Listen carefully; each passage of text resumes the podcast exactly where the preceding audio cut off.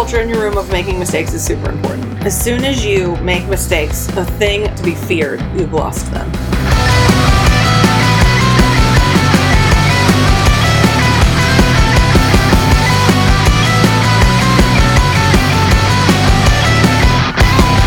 Hi, I'm Kristen. I'm Hannah. Welcome to Coffee Teacher Pete, the podcast where we talk all things teaching over a cup of coffee. While your coffee is brewing, make sure to tell a friend and follow us on social media at Coffee Teacher Pete Pod.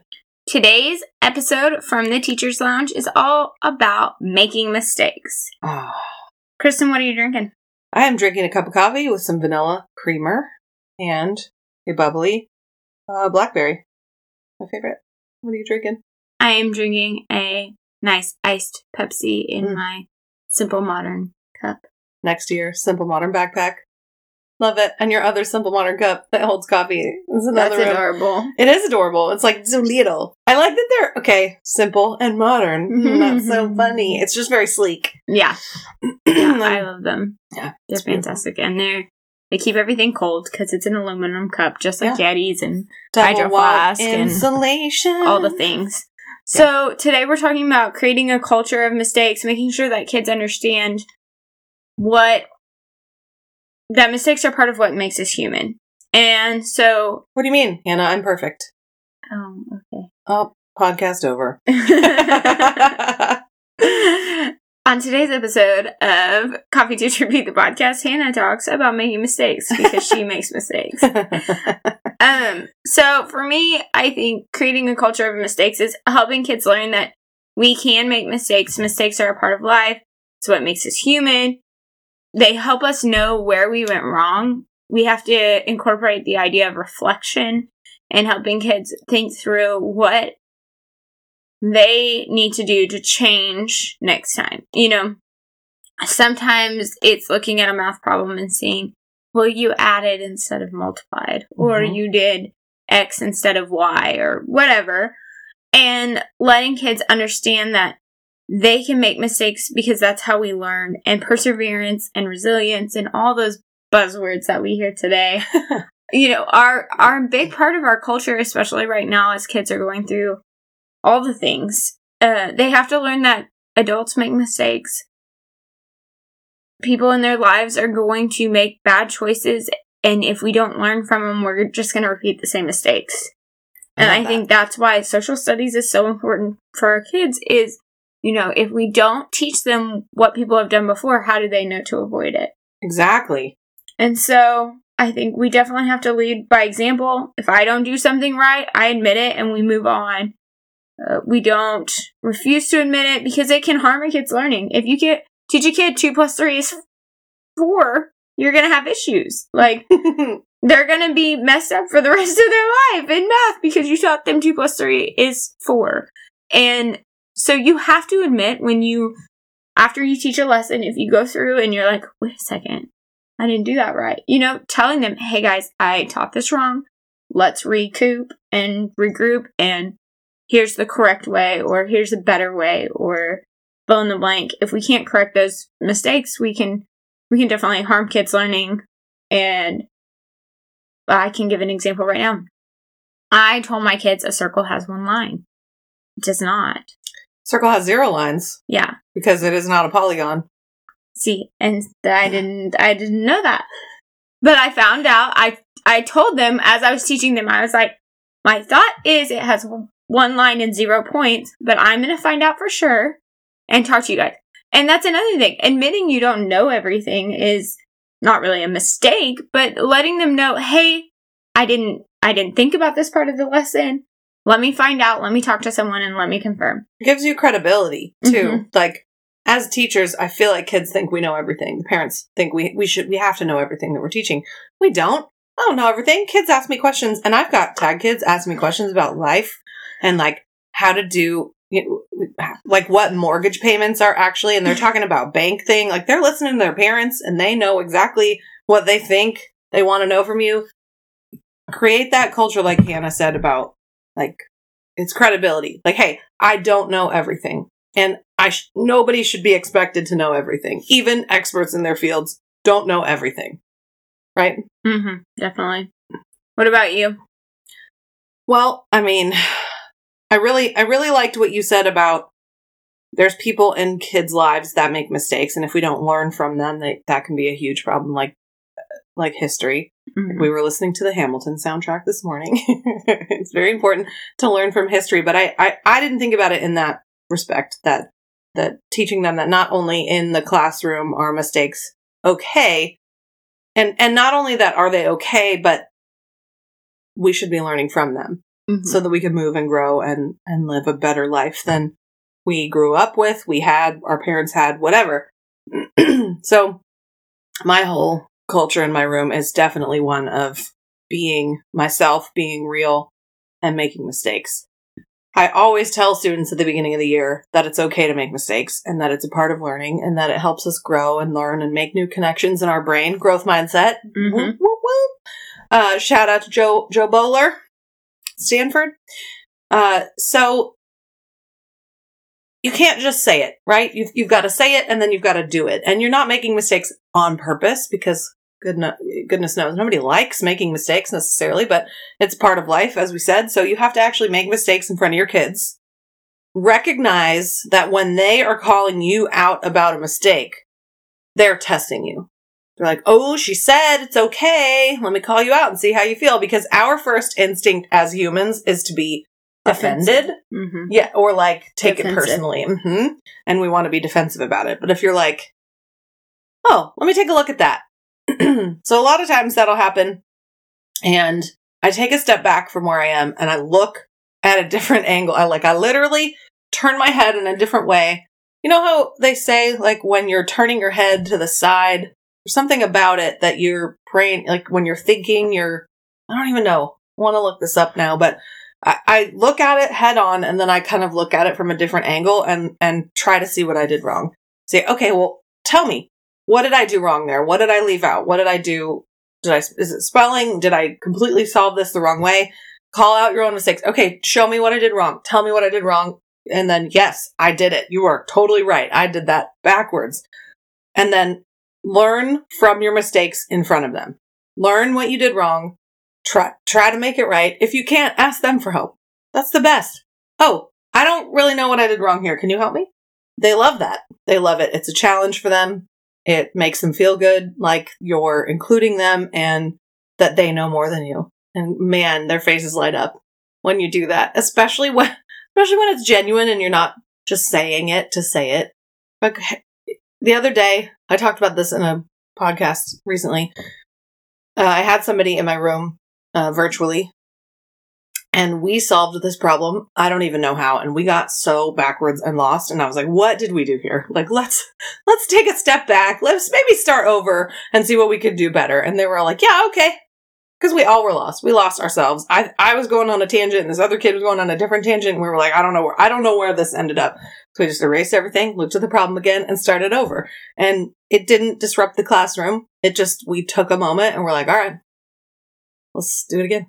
So I think modeling making mistakes in front of kids does a number of things. It A, shows them how to recover from making a mistake. Mm. Shows them like, you don't have to be defensive. You can just go, huh, okay. Uh, I didn't think about it that way, or I, I didn't know that. Uh, I didn't see it. So it shows them how to recover shows them how it's okay to do it. If you're doing it, an adult in their life, they can do it. And B, it shows them that everyone makes mistakes, including you, adults, and that we can admit that we make mistakes. And see that it's okay, right? We want to, for us, that's what modeling does. This is what modeling does for everything. Like, this is how I want you to do it. And then they do it that way. You want to call kids in on their mistakes, not, ooh, you did that wrong, and then end it there say, oh, you can't find the answer with that? Let's look at your work to see where we can find the place where we need to improve.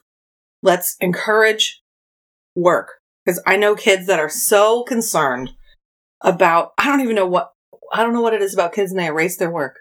Oh, well, let's see your work. Oh, I erased it. Why?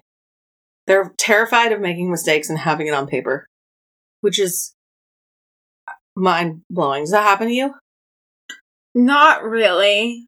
But also, I mean, right now I teach third grade, and so there's not as many steps to a lot of the problems that we're doing. Mm. So it's usually I look down at it and I can tell, oh, you added instead of multiplied, or you did, you subtracted instead of multiplied. Because we do all the time. all the multiplication in third grade. Mhm. And so that kind of stuff is is kind of what we're working on and doing.